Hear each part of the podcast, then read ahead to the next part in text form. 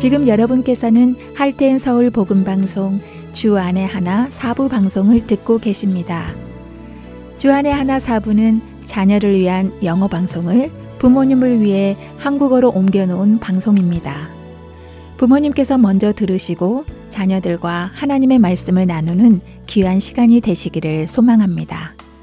주 안의 하나 4부에는 Let's Read the Bible 요셉의 일생을 드라마로 들어보는 시간 꿈꾸는 자 요셉 자녀와 함께하는 묵상 시간 Daily Devotional 그리고 은혜의 설교 말씀 시간이 준비되어 있습니다.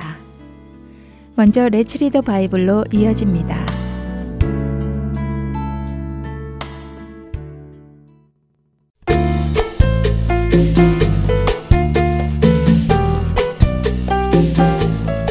여러분 안녕하세요. 레츠 리더 바이블 진행의 함혜진입니다. 인류는 언제나 전쟁을 해왔습니다. 나라와 나라, 민족과 민족, 때로는 이념끼리 대항하여 전쟁을 벌이기도 했지요. 전쟁에서 이기기 위해 각 나라는 더 좋은 무기, 더 강력한 무기를 개발해내려 노력합니다. 더 강력한 무기를 많이 가진 나라들이 더 큰 힘을 가지게 되지요. 그러나 성경은 전쟁은 하나님께 속한 것임을 우리에게 알려주십니다. 사람의 힘으로 전쟁을 이기고 지고 하는 것이 아니라 하나님께서 이기고 지게 해주시는 대로 된다는 것입니다. 그래서 다윗은 사무엘상 17장 47절에서 거대한 골리앗과 싸우러 나가며 이렇게 말합니다. 또 여호와의 구원하심이 칼과 창이 있지 아니함을 이 무리에게 알게 하리라. 전쟁은 여호와께 속한 것인즉 그가 너희를 우리 손에 넘기시리라. 그렇습니다. 전쟁은 사람의 힘이나 기술로 하는 것이 아니라 우리를 지키시는 하나님의 능력으로 하는 것입니다. 그렇기에 다윗은 오늘 우리가 함께 읽을 시편 20편 7절에서 이렇게 고백하지요.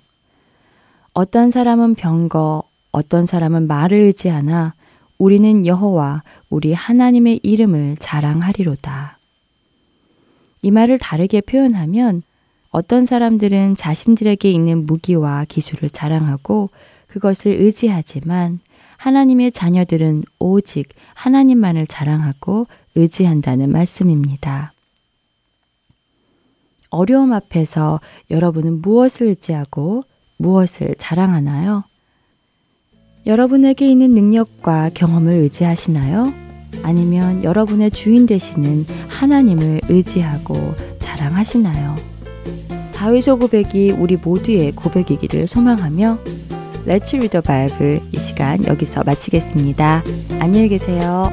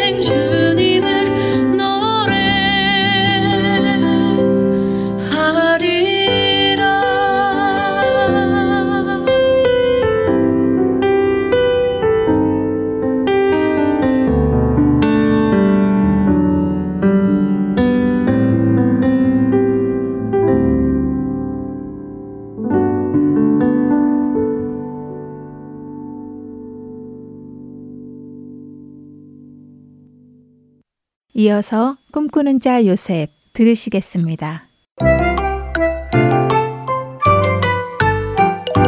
애청자 여러분 안녕하세요. 꿈꾸는 자 요셉 진행의 박윤규입니다. 청년의 나이에 형들에게 미움을 받아 미디안 상인들에게 팔리게 된 요셉. 미디안 상인들은 요셉을 데리고 이집트로 갑니다. 이집트는 당시 중동 지방에서 가장 번화한 나라였습니다. 그들은 이미 피라미드를 세울 만큼 큰 힘을 가지고 있었고 발달한 문명을 가지고 있었습니다. 이런 이집트를 다스리던 이집트의 왕 바로는 천하를 통치하는 힘을 가지고 있었죠. 요셉이 끌려온 곳은 바로 이런 곳이었습니다. 이집트에 도착한 미디안 상인들은 건장한 청년 요셉을 노예로 팔기 시작합니다. 자, 자, 자, 자, 여기 좀 보시오. 여기 잘생기고 힘 좋고 아주 튼튼한 청년 노예가 있습니다.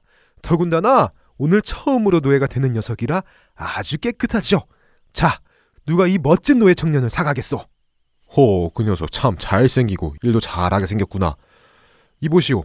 내가 그 노예를 사도록 하겠소. 아이고, 보디발 나으리, 보디발 나으리께서 사주신다면 저야 황송하지요.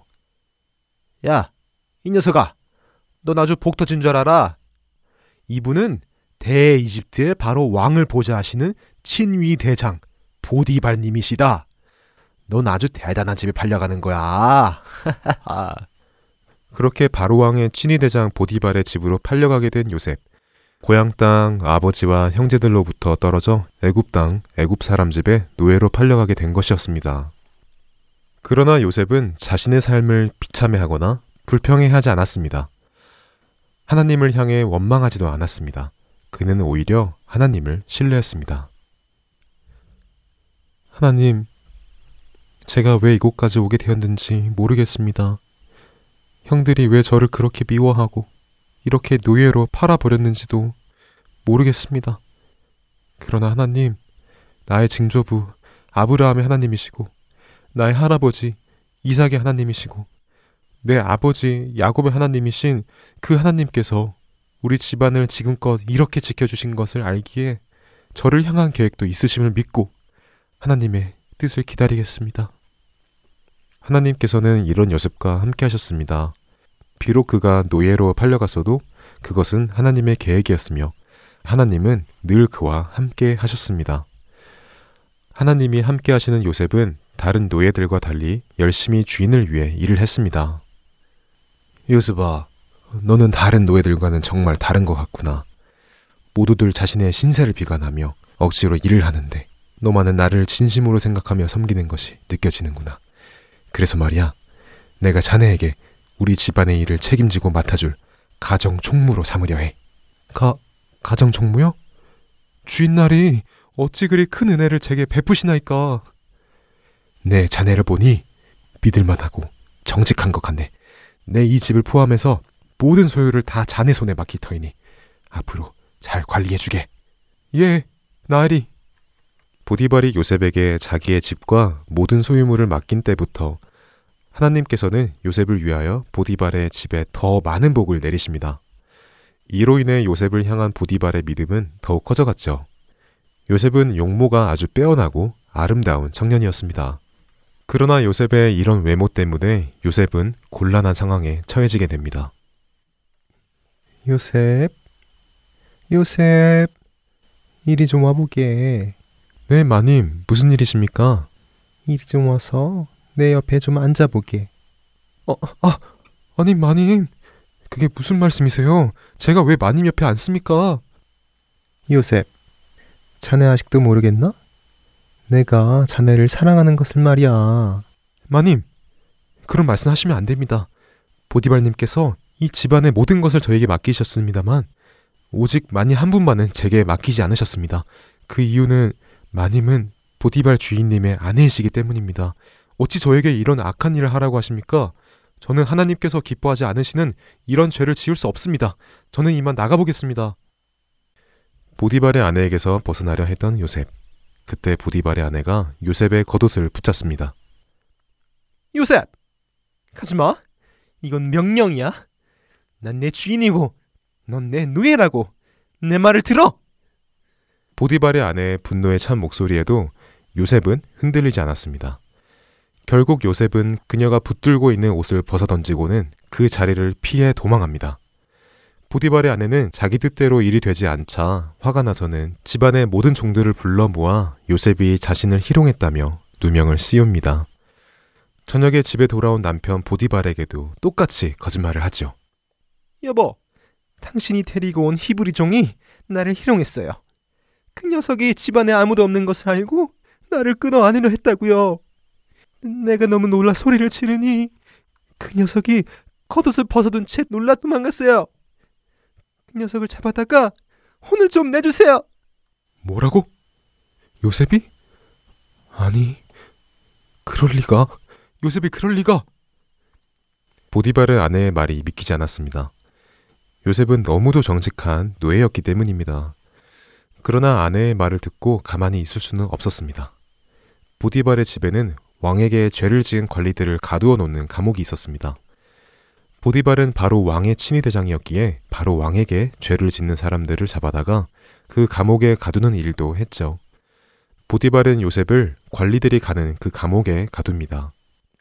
요셉, 이거 미안하게 됐네. 만일 자네가 누의 신분으로 정말 내 아내를 안으려 했다면 내가 당장 자네를 죽여야겠지만 내 생각에 자네는 그런 나쁜 일을 할 사람은 아니라고 믿네. 하지만 내 아내가 화가 단단히 나 있으니 나도 어쩔 수가 없군. 오해가 풀릴 때까지 일단 이 감옥에 들어가 있게나. 주인날이 주인날이도 아시다시피 저는 주인날이께 한 번도 해서는 안 되는 일을 한 적이 없습니다. 그러나 이렇게 억울하게 감옥에 가는 것도 하나님의 뜻이라면 저는 순종하고 가겠습니다. 이렇게 하여 감옥에 갇힌 요셉. 아버지 야곱의 가장 사랑받는 아들의 몸에서 형들에게 미움을 받고 미디안 상인에게 팔린 요셉. 그 후 이집 친위 대장 보디발의 집에서 노예가 된 요셉. 이제는 이집트의 감옥에서 죄수로 살아갑니다. 계속해서 안 좋은 일이 일어나는 요셉. 앞으로 그에게 어떤 일이 벌어질까요? 그의 꿈은 어떻게 되는 것일까요? 꿈꾸는 자 요셉, 다음 주에 뵙겠습니다. 안녕히 계세요.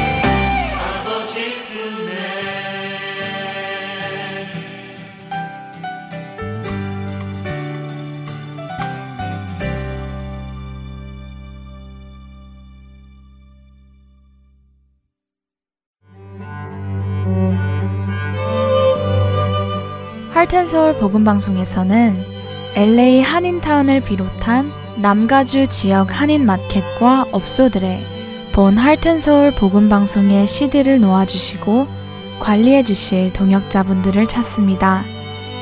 복음을 전하는 이 사역에 동참하실 분들은 복음방송 전화번호 602-866-8999로 연락 주시기를 부탁드립니다.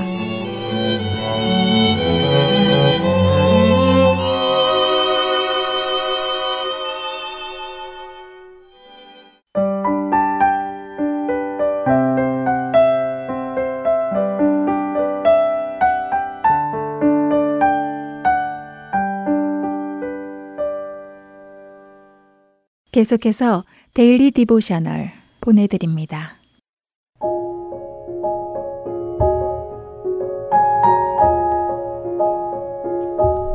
애청자 여러분 안녕하세요. Daily Devotional 진행의 최소영입니다. 혹시 자녀들이 쉽게 화를 내거나 화가 났을 때 참지 못하고 싸우려 드는 모습을 본 적이 있으신가요? 성경은 이것에 대해 어떻게 말씀하실까요? 에밋과 다코타의 이야기를 통해 자녀들과 이것에 대해 나누어 보고 말씀을 묵상하는 시간 되시길 바랍니다. 오늘 daily devotional의 제목은 Slow to Anger입니다. 에밋은 무릎을 붙잡고 아파서 어쩔 줄 모르는 듯 몸을 웅크리며 동생 다코타에게 소리를 질렀습니다. 너 일부러 나한테 넘어진 거지? 그러자 다코타는 그런 게 아니라고 반박했지요.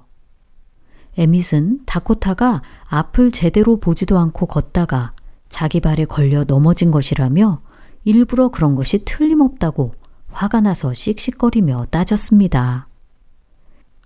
에밋의 말에 다코타도 화가 나서 다친 건 에밋 자신의 잘못이라며 대들었지요. 그러자 에밋은 두 손으로 주먹을 쥐고는 다코타를 향해 달려들었고 다코타가 재빠르게 피하려고 했지만 에밋은 이미 다코타를 세게 치고 말았습니다. 화가 난 다코타도 에밋을 향해 한 대 치면서 둘의 싸움은 시작되었지요. 저쪽에서 이 둘의 싸움을 보고 있던 이웃에 사는 하몬 아저씨는 얘들아 그만해 하고 소리치며 급히 달려오셨습니다. 하몬 아저씨가 싸움을 하는 에밋과 다코타를 떼어 놓으려는 순간 어디선가 개들이 으르렁거리며 크게 짖는 소리가 들렸지요. 에밋과 다코타는 싸움을 멈추고 소리가 들리는 쪽을 쳐다보았습니다. 길 건너에서 두 마리의 개가 서로 으르렁거리며 싸우고 있었지요. 에밋은 작은 개가 다칠 것 같다며 걱정스럽게 쳐다보았습니다. 그때 다행히 개 주인이 나타나 개들을 떼어놓으며 싸움은 끝이 났지요. 에밋은 개들이 싸우는 건 너무 무섭다고 말했습니다. 그러자 하몬 아저씨는 사람들이 싸우는 것도 마찬가지라며 에밋과 다코타도 저 개들처럼 싸우고 있었다고 말씀하셨지요. 에밋은 여전히 화가 안 풀린 듯 다코타가 시작한 것이라고 말합니다. 이에 지지 않으려는 듯 다코타도 에밋이 시작한 싸움이라고 말하였지요. 그러자 하몬 아저씨는 에밋과 다코타에게 이렇게 말씀하십니다. 너희들은 서로 상대방이 싸움을 시작했다고 말하고 있는데 그럼 싸움을 먼저 끝낸 것은 누구지? 너희 둘 다 싸움을 끝내려고 한 것 같지는 않구나. 아까 그 개들은 아마 먹을 것 하나 때문에 싸움이 시작되었을 수도 있단다. 어느 쪽도 원하는 것을 포기하지 않다 보니 서로 치고받고 싸우게 된 거지. 사람들의 싸움도 이와 비슷한 경우가 많아. 상대방의 말을 들으려 하지도 않고 또 자신의 잘못을 인정하려 하지도 않는다면 누군가는 상처를 받게 된단다. 성경은 우리에게 노하기를 속히 하는 자는 어리석은 일을 행한다고 말씀하셨어. 노하기를 더디하고 잘 참는 자는 그 모습을 통해 다른 사람들에게 예수님의 사랑을 보여줄 수가 있을 거야. 너희들도 이제 주먹으로 하지 말고 함께 대화를 해보면 어떻겠니? 하몬 아저씨의 말씀에 에밋과 다코타는 서로를 바라보며 고개를 끄덕입니다. 자녀들이 쉽게 화를 내거나 잘 참지 못하는 경우가 많은지 자녀들에게 물어보시기 바랍니다. 성경은 잠언 14장 17절에서 노하기를 속히 하는 자는 어리석은 일을 행한다고 말씀하십니다. 다른 사람에게 쉽게 화를 내는 것은 예수님이 원하시는 모습이 아닙니다. 예수님은 우리가 다른 사람들을 사랑과 인내로 대하기를 원하시지요. 예수님께서 우리에게 하신 것처럼 말이지요. 자녀들에게 만약 화가 나서 상대방과 싸우려고 하게 된다면 잠시 멈춰 예수님의 말씀을 생각하며 그 길에서 돌아서라고 가르쳐 주세요. 우리가 다른 사람들에 대해 참고 인내하는 것을 훈련할 때 우리는 그들에게 하나님의 사랑을 보여줄 수 있습니다. 오늘 묵상할 말씀은 야고보서 1장 19절 내 사랑하는 형제들아 너희가 알지니 사람마다 듣기는 속히 하고 말하기는 더디하며 성내기도 더디하라 입니다. 우리 자녀들의 생각과 감정도 하나님께서 다스려 주시고 복종케 하시길 소망하며 데일리 디보셔널 마칩니다. 안녕히 계세요.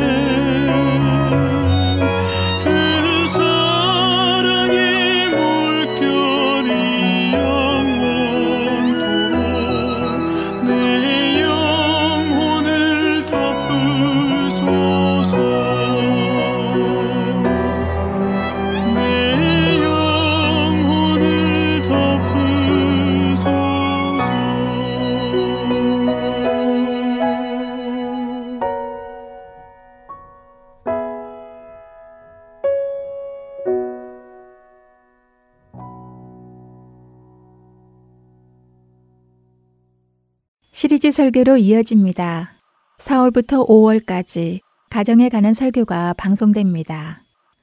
오늘은 졸지아 아틀란타 한비전교회 이요셉 목사님께서 요한복음 15장 8절에서 14절의 본문으로 내가 너희를 사랑한 것 같이 라는 제목으로 말씀을 전해 주십니다.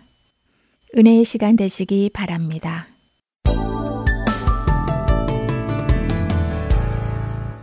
오늘 본문은 아주 중요한 본문입니다. 왜냐하면 정말 하나님의 심장에 있는 그런 정말 그 진실된 말씀을 예수님께서 제자들에게 제자들 십자가에 못 박히기 직전에 간절히 하신 말씀입니다. 그래서 이 말씀만 깨닫고 이 말씀 따라 살기만 하면 인생은 반드시 좋은 열매를 맺는다. 이것이 개런티 되는 말씀입니다. 오늘 요한복음 15장의 본문으로 되어 있는 8절에서 14절 말씀까지를 우리가 이해하고 믿고 깨닫고 살기만 하면 분명히 우리 인생에 열매를 맺는 것뿐만 아니라 열매를 많이 맺게 된다는 것을 믿으시기 바랍니다.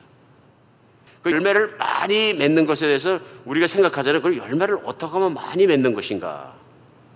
했을 때 예수님이 첫 번째 말씀하시는 건 뭐냐면요. 하나님의 사랑을 알고 믿어야 된다고 말씀합니다. 오늘 그래서 본문 9절 가운데 말씀하신 게 뭐냐면 아버지께서 나를 사랑하신 것 같이 나도 너희를 사랑하였으니 나의 사랑 안에 거하라.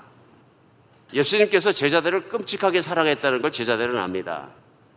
오늘 요한이란 사도가 후일 자기가 체험한 예수님을 기억하면서 요한복음을 적어서 우리에게 전해줬습니다.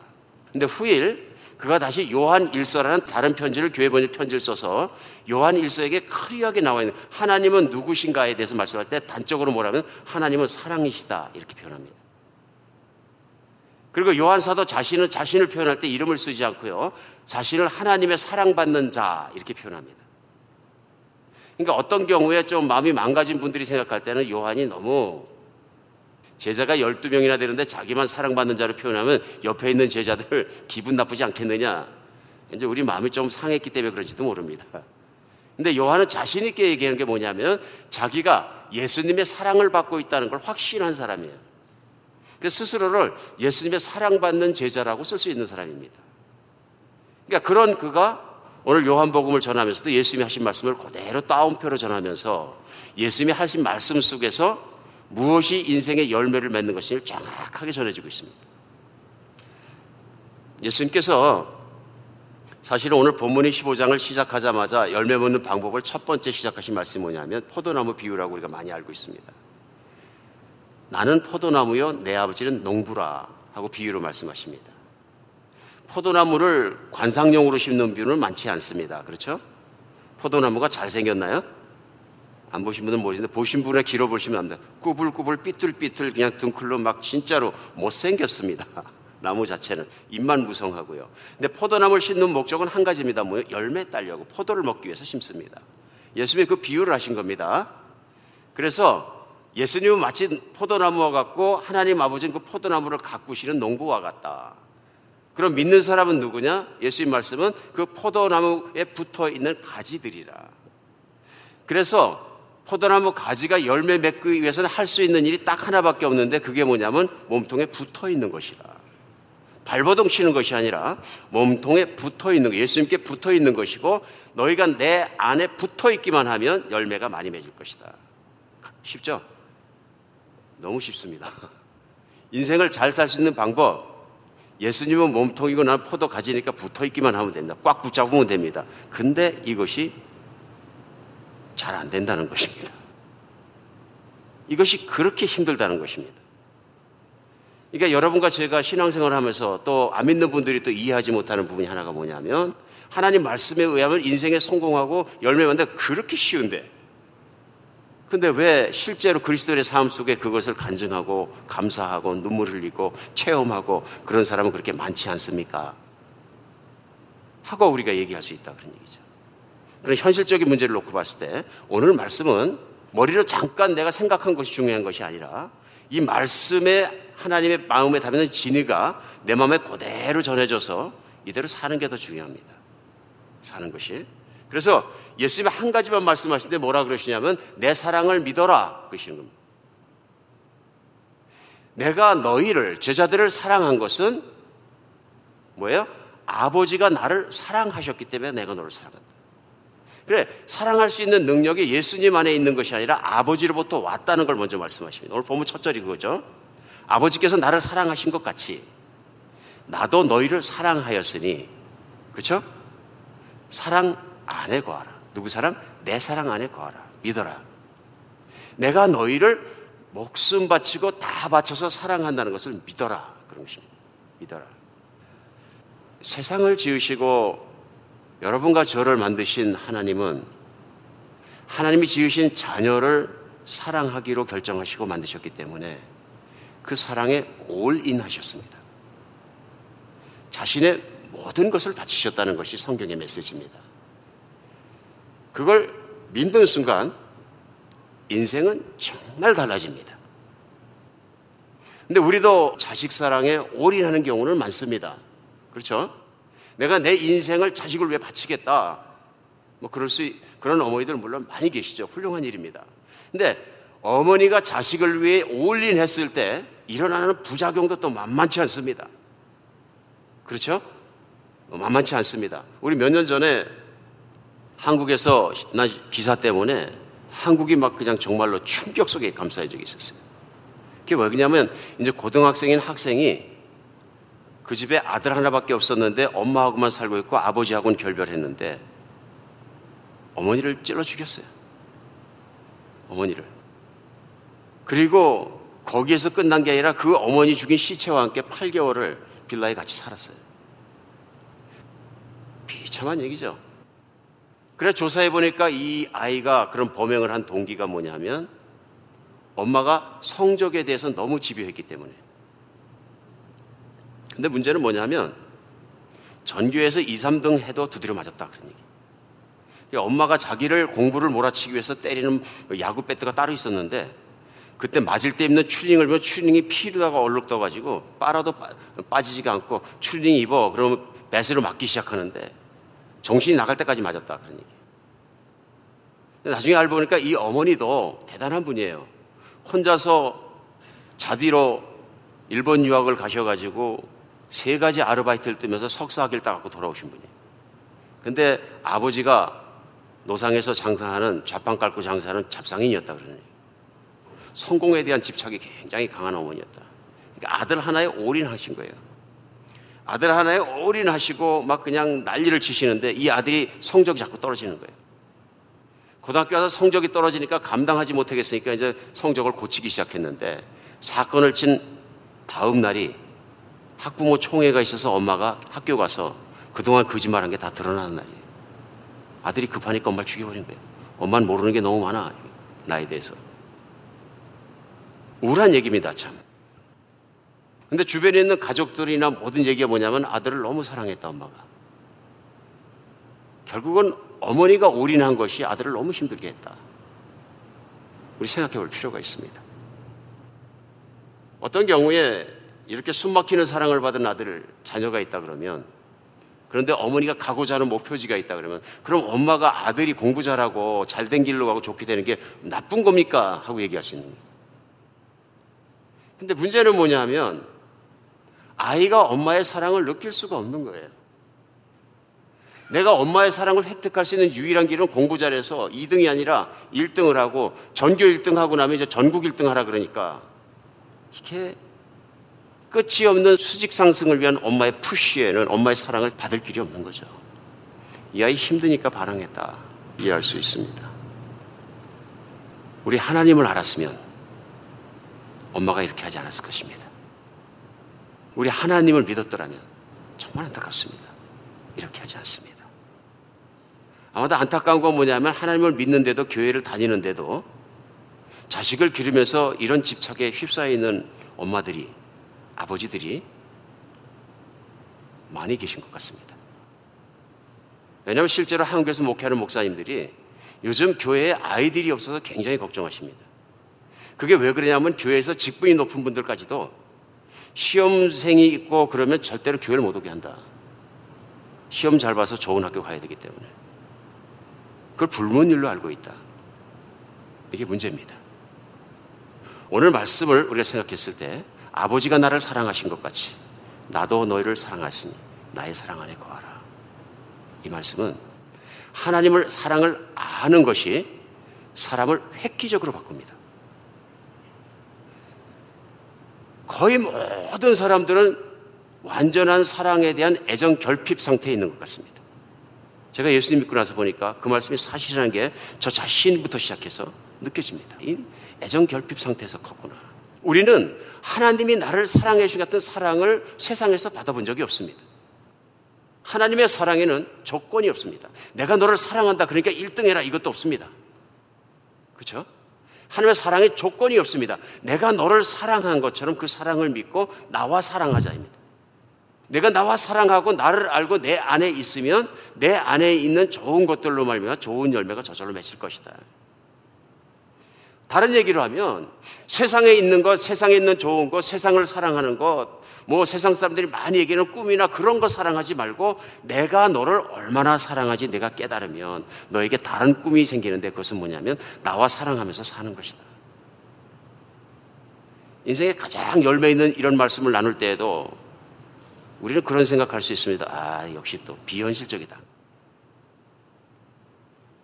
왜 하나님 사랑하면 세상에서도 성공하고 부자가 되고 유명해지고 그것도 열매인데 그 왜 자꾸 이런 얘기만 하나? 중요한 게 있습니다.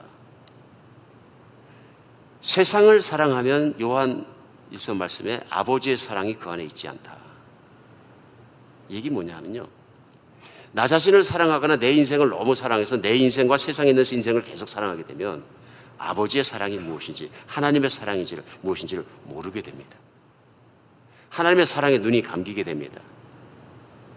한국에서 MC 하시는 분이 우스갯소리를 하셨는데 뭐라 그랬냐면 사람은 사랑을 하면 눈을 멀게 되고 결혼을 하면 눈을 뜨게 된다 그러는 어느 쪽이 감고 어느 쪽이 떴는지 잘 모른다 그런 얘기예요. 근데 제가 생각할 땐 그래요. 그 눈을 현실적으로 뜨게 되면 사랑 못하게 된다. 맞습니까? 그러니까 가정에 문제가 생기는 거다. 잘못된 눈이 띄어졌기 때문에 현실적인 눈이 갑자기 내 남편이 무능해 보이고 갑자기 현실적인 문제가 더 커 보이고 내가 정말 목숨 바쳐 사랑했다 결심했던 사람이 아무것도 아닌 걸 보이고 또 바가지 긁기 시작하고 구박하기 시작하고 그러면은 사람이 사람으로 보이지 않을 수도 있다. 아내에 대해서도 마찬가지죠 남편들이 현실적으로 내가 너무 현실적이고 보이는 것과 내가 채우는 것에 너무 내가 내 인생을 사랑하면 하나님의 사랑이 보이지 않습니다. 근데 어느 날 갑자기 하나님의 은혜로 예수 그리스도의 십자가의 사랑을 바라보았을 때, 그 십자가를 생각했을 때, 그것이 모든 인류를 사랑하신 것 뿐만 아니라 나를 사랑하신 것이라는 게 확고하게 믿어지면 인생은 달라집니다. 한국에서 새마을 운동이 일어날 때 또 한국의 농촌 부흥을 위해서 여러 가지로 굉장한 기여를 하신 유태영 박사라는 분이 계십니다. 그 유태영 박사라는 분이 지금 장로님이신데 많은 간증을 하고 그러십니다. 또 훌륭한 인생을 사셨습니다. 그분의 책이 언제나 나는 꿈꾸는 청년이고 싶다 하는 책이 있습니다. 그분의 간증이 나오는데요. 이분이 한국에서 1930년대에 머슴의 아들로 태어나셨습니다. 여러분, 저도 이제 제 앞세대시죠. 그러니까. 한 세대 앞세신 것 같은데. 근데 그때 머슴으로 태어난다는 게 저는 어떤 삶인지 제가 좀 압니다. 여러분 아시는 것이 제 고향이 충청도인데 제가 어릴 때도 집에 머슴이 계셨어요. 할아버지나 아버지나 그 머슴에게는 제가 어린데 이제 초등학생인데 자꾸 반말을 하라 그래서 얼마나 힘들었는지 몰라요. 제가 뭐 아유, 할아버지 오셨어요, 아저씨 오셨으면 그러지 말고 어이 하고 불러라. 그리고 그 사람이 오거든 그냥 무슨 서방 이렇게 불러라 성을 부르고. 너무 힘들었어요. 근데 그게 더 자연스러웠던 환경에서 제가 어릴 때 보냈기 때문에 저는 이해합니다. 그 환경이 어떤 환경인지. 그리고 그분이 사시는 집은 우리 집에 있는데 뒤에 산 언덕에 살았는데 방이 한 칸인가 두 칸밖에 없었어요. 엄청 가난하게 살았어요. 근데 제가 와도 항상 그 집의 최고 어린 할아버지가 고개를 90도로 이 폴더 인사를 하셨어요. 지게를 지고 오시면서도. 그 비참한 인생을 알 수 있어요. 근데 유태영 박사님이 어릴 때 머슴의 아들로 시골에 태어났는데요. 어, 시골 교회를 다니셨대요. 근데 시골 교회에서 예수님이 자신을 위해 돌아가셨다는 메시지를 들으셨어요. 이게 안 믿어지시는 거예요. 그 말씀을 듣고 교회를 그만두셨다 그래요. 아이들을 위해서, 우리를 위해서 돌아가셨다고 믿어지는데, 그리고 어떤 아이가 하나님을 위해 돌아갔던 말로 답했을 때 그 말에는 동의가 되는데, 나 같은 인생을 사랑하셨다는 건 도저히 동의가 안 되는 거예요. 그래서 자기는 교회를 도망갔다가 자기가 생각할 때 면장 아들이나 선생님 아들을 위해서 하나님이 돌아가셨다면 이해가 가는데 머슴 중에서 제일 못난 아들을 어떤 자기를 위해서 돌아가셨다는 것 오늘 아침에도 밥 굶고 왔고 하루 한 끼를 못 먹어서 굶는 것이 먹는 것보다 훨씬 많았는데 이런 비참한 나를 위해 돌아가셨다는 건 이해가 안 간다. 하나님이 사랑이시면 절대로 그렇게 나를 사랑하시면 그렇게 했을 리가 없다. 그러므로 나는 구원받을 수 없다고 생각하셨다는 거예요. 근데 깊은 밤에 하나님이 자신을 부르는 음성을 들으셨다. 자신을 불러서 사랑한다는 음성을 들었다. 그때 성경 속에서 예수님께서 이 땅에 오셨을 때 세상에서 가장 비천한 자들을 찾아다니셨다는 말씀의 내용이 생각이 나서 하나님이 나도 사랑하시는 것 같아요. 그래 그 하나님의 사랑 앞에 무릎 꿇고 자기가 어릴 때 예수님을 받아들였는데 그때부터 인생의 획기적인 변화가 시작된다. 자기 안에. 하나님이 사랑하시기 때문에 자신감이 생겼고 하나님이 사랑하시기 때문에 잘 사는 친구들이나 면장집 아들이 부럽지 않았고 여러분 면장집 아들이니까 뭔지 잘 모르시죠? 저는 어릴 때 시골에서 가난하게 살아봤기 때문에 압니다. 공무원집 아들이 안정된 삶을 사는 게 그리고 학교 갈 때 도시락에다 바부에다 계란 덮어오는 게 제일 참 부러운 일. 그렇죠? 근데 예수님의 사랑을 하나님의 사랑을 자신이 믿고 나니까 힘들지 않더라. 이분이 그 희망 가지고 지게지고 모습의 아들로 노동하면서 독학하셔가지고 정말 큰 희망을 가지고 그 유학이 힘들었던 시절에 네덜란드 유학의 꿈을 세우고 농업을 배워서 농촌을 부욕해 하려는 꿈을 세우셔서 기도하시면서 하나님 길을 열어주세요. 학비가 하나도 없으니까 먹고 살 것도 없는데 이분이 네덜란드 왕실에 편지 씁니다.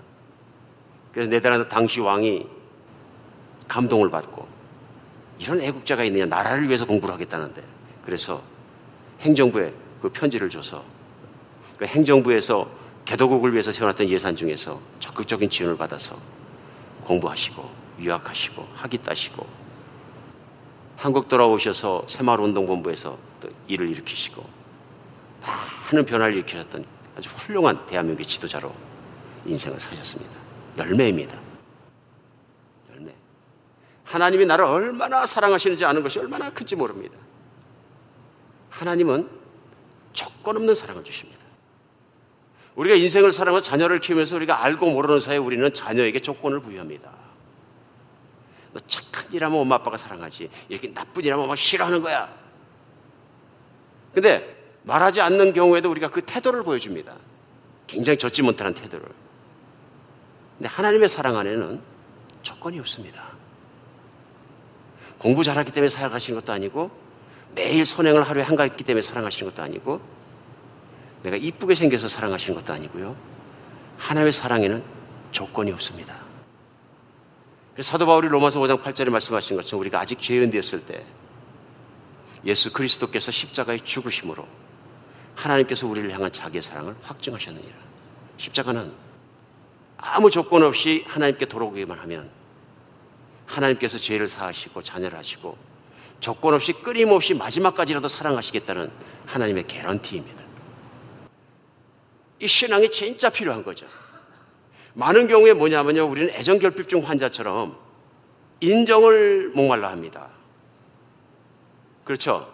그럴 수밖에 없는 게 회사 다닐 때 상사가 나를 인정해 주는 것이 어떤 여자 앞에 섰을 땐 남자의 경우에는 어떤 여자들이 나를 쳐다봐 주는 것이 자매님들은 모든 남자가 나를 쳐다보고 admire 하는 것이 인정해 주는 것이 그런 것들이 나에게 굉장히 중요해집니다. 이제 그렇게 하다 보니까 어떻게 되냐면요. 그걸 다 채울 수 없을 때 우리는 결핍증이 걸립니다. 교회에서도 우리가 혹시 교회에서 섬기면서 사랑하면서 서로 하면서 왕왕 그런 일이 있지 않습니까? 그러니까 그럴 때마다 어떤 누군가가 나를 조금이라도 인정해 주지 않으면 원수처럼 보기가 싫잖아요. 꼴 보기가 싫어지는 거죠. 그리고 어떤 경우에는 우리가 그 인정을 받기 위해서 노력을 하기도 하고 공을 들이기도 하고 돈을 투자하기도 하고 난리를 치잖아요.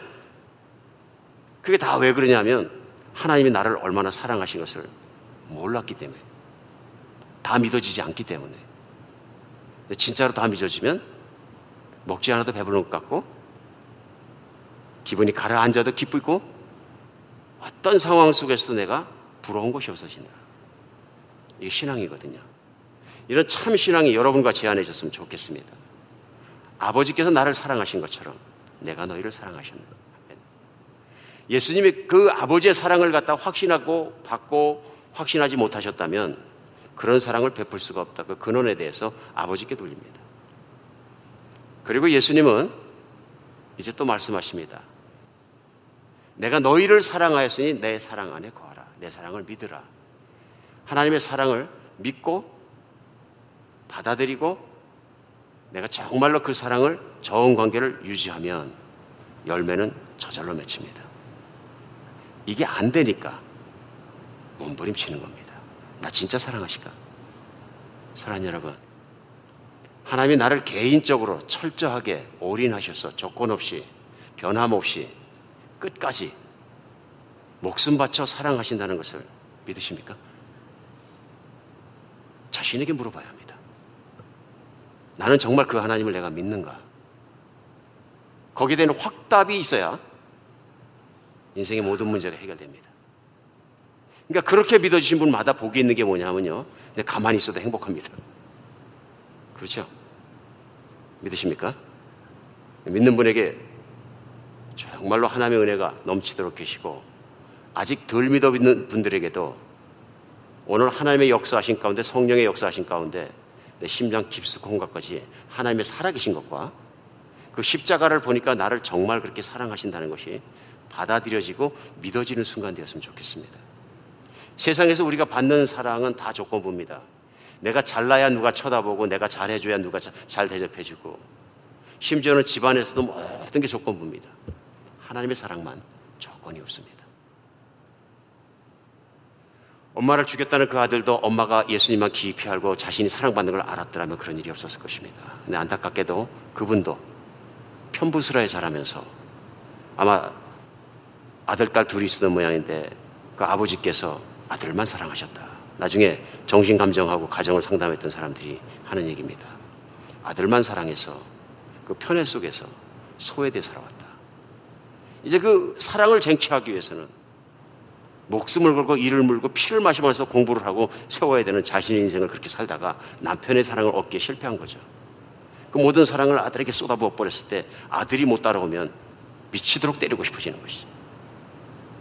하나님의 사랑으로 만족했다면 내가 못났더라도 공부를 잘해도 못해도 나는 너를 사랑한다. 너는 내 아들이기 때문에. So whatever you do, I love you. 내가 어떤 희생의 대가를 치르더라도 너를 사랑하는데 내가 스탑하지 않겠다. 너는 세상에서 내 사랑이고 나는 것을 너에게 개런티 해준다. 자신있게 살 거라. 세상 사람들이 다 너를 무시하고 버려도 나는 너를 사랑한다. 예수님의 사랑으로 그 자식을 사랑했다면 그 자식의 안 내면이 얼마나 밝겠습니까? 오직 하나님만이 빛이십니다. 하나님의 그 사랑을 믿는 그래서 열매를 많이 맺는 여러분과 제가 되었으면 좋겠습니다. 예수님의 메시지는 클리어합니다. 아버지가 나를 사랑하신 것처럼 나도 너희를 사랑하시니 내 사랑 안에 거하라. 두 번째입니다. 하나님의 사랑을 알고 믿으면 인생엔 반드시 좋은 열매가 있습니다. 두 번째는 하나님의 말씀에 순종하라고 말씀하십니다. 오늘 이어지는 10절에서 뭐라고 말씀하시냐면요. 내가 아버지의 계명을 지켜 그의 사랑 안에 거하는 것 같이 너희도 내 계명을 지키면 내 사랑 안에 거하리라. 사랑 안에 거하는데 하나님의 사랑을 정말 알았고 그 정말 조건 없는 사랑을 내가 다 깨닫고 십자가의 사랑에 내가 자복하고 내 죄를 회개하고 주님을 붙잡고 거듭나고 정말 내가 정말 새 사람으로 살아가면서 한 가지 분명해지는 게 있습니다. 그건 뭐냐면 전에는 하나님을 믿지 않았거나 하나님을 사랑하지 않을 때는 그 말씀이 내 인생을 힘들게 하거나 거추장스럽게 하거나 해라 하지 마라 말아 해서 자유를 뺏어가는 말씀으로 들렸는데 내가 하나님을 진짜 사랑하고 나면은 사랑하기 때문에 따라가고 싶어집니다. 사랑하면은 주고 싶어집니다. 여러분, 엄마의 사랑은 하나님의 사랑을 진짜 많이 닮았어요. 자식 사랑은요. 자식에게 좋은 거 주기 원하는 건 엄마의 자연적인 사랑이거든요. 학교에나 뭐 교회에서 모임 있는데 애들이 뭐 하는데 한번 가보세요. 엄마들이 다른 때에는 그렇게 막 샤이해 보이고 그러는데 자식 뭐 할 때는 오 그렇게 용감한 엄마들이 없어. 막 카메라 들이면 옆에 사람 발을 밟건 말건 제 발도 밟던데 보니까 막 애들이 앞만 많아 누구만 보여? 아, 내 자식, 내 새끼만 보입니다. 옆에 사람 뭐 뭐라 그래도 그때는 정신이 없습니다. 왜 그래요? 사랑에 올인해서 그렇습니다. 그리고 자식이 얘기하는 건 다 해주고 싶습니다. 맞습니까? 오늘 예수님께서는 아버지가 나를 그렇게 올인해서 생명 바쳐 사랑하는 걸 안다면 나도 하나님께 저절로 올인하게 된다. 그분을 사랑하게 되면 그 하나님께 나의 모든 것을 드리고 그분의 말씀을 따르게 된다.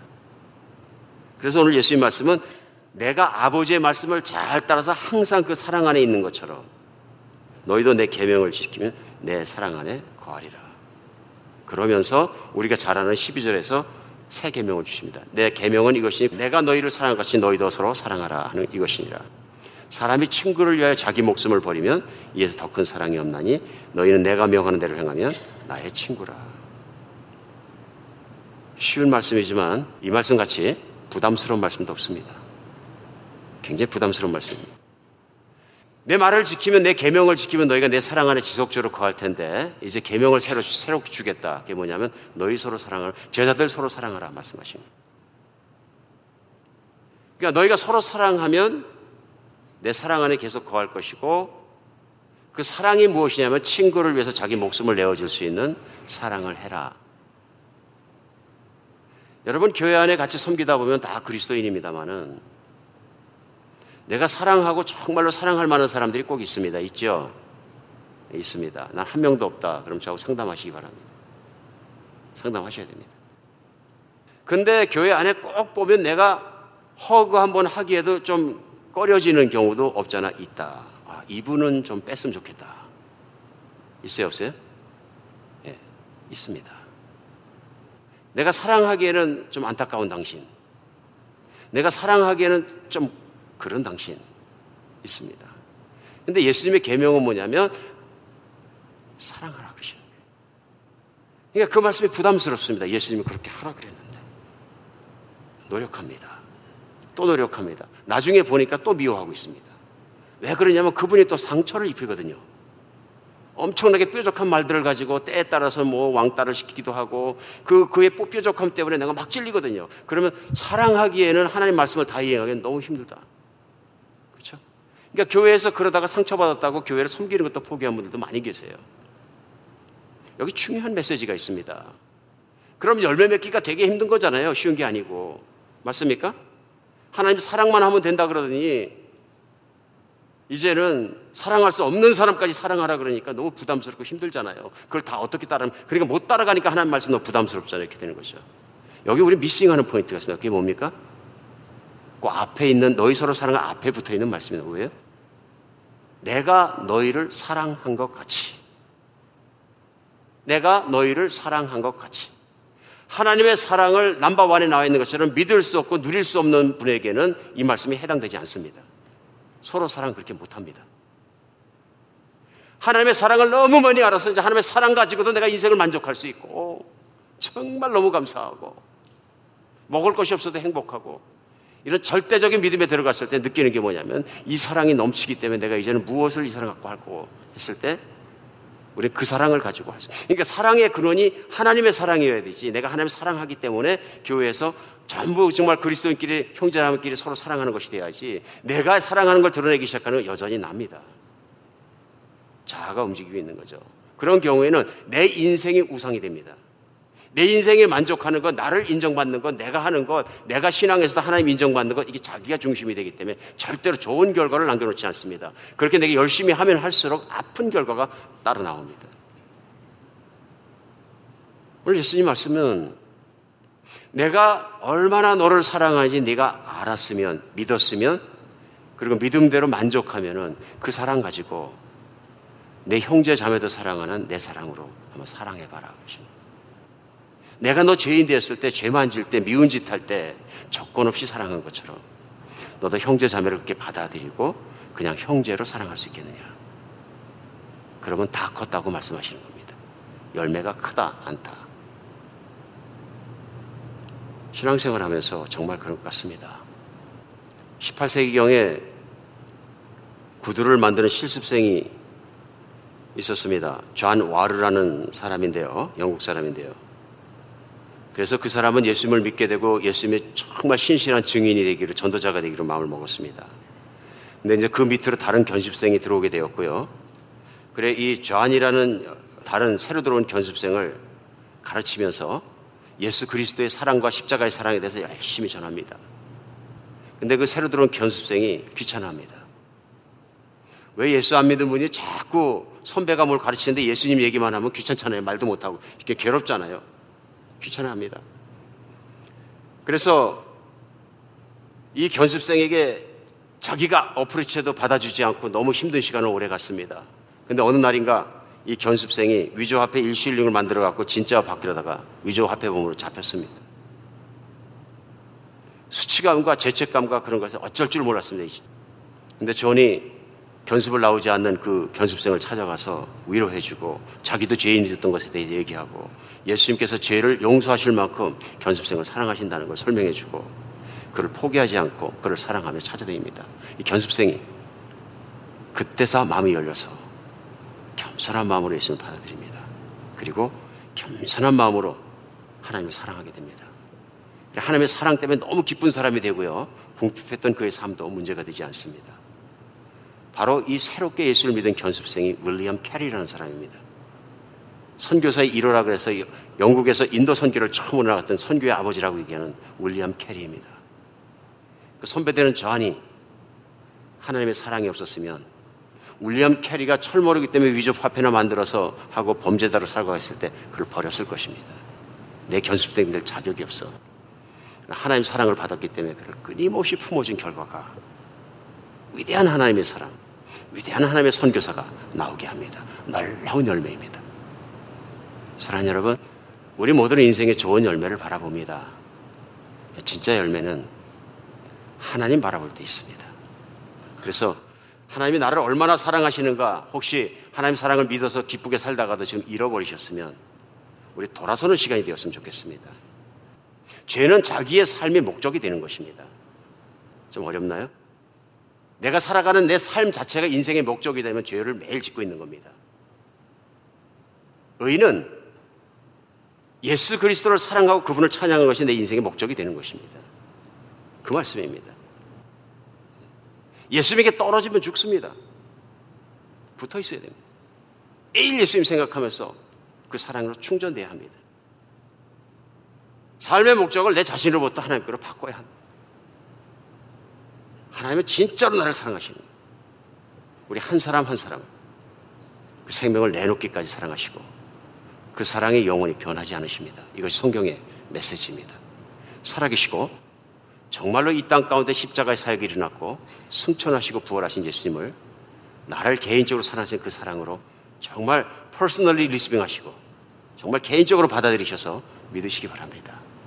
오늘부터 열매 맺기 시작할 것입니다. 내 인생 이상의 신앙생활에 열매가 없다. 그 이유는 하나입니다. 하나님의 사랑을 내가 깊이 믿고 있지 않는 겁니다. 내가 사랑하는 것이 따로 있습니다. 내 삶을 사랑하든지 이 세상을 사랑하듯이 다른 사랑이 내 안에 들어와 있습니다. 내가 옛날에 예수님으로 만족했는데 내가 계속 신앙생활에 문제가 있는 이 뭐냐면요. 지금 가늠하기 있기 때문에 그렇습니다. 나를 만족시키는 것이 예수님에만 있는 것이 아니라 예수님의 사랑에만 있는 것이 아니라 분명히 다른 것이 있기 때문에 그렇습니다. 우리 마음을 뒤져서 내가 오늘 죽고 세상이 끝난다 할지라도 예수님만으로 만족할 수 있는 예수님의 사랑을 믿는 그런 사랑으로 돌아섰으면 좋겠습니다.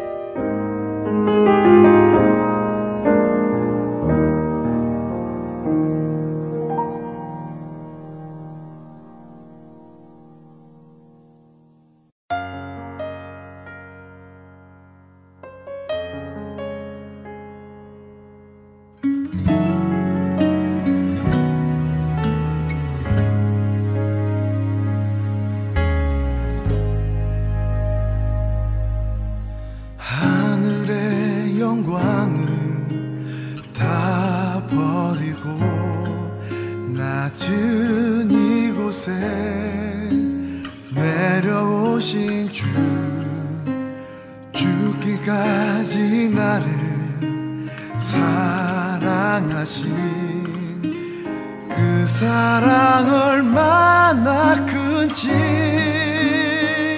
우리가 높아지면 그가 낮추시리 우리가 낮아지면 그가 높이시리 하나님이 원하시는 세상으로 나 자신을 낮추는 성김으로.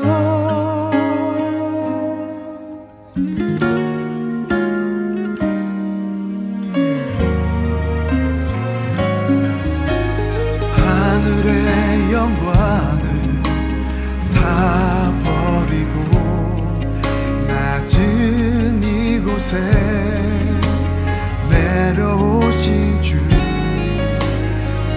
죽기까지 나를 사랑하신 그 사랑 얼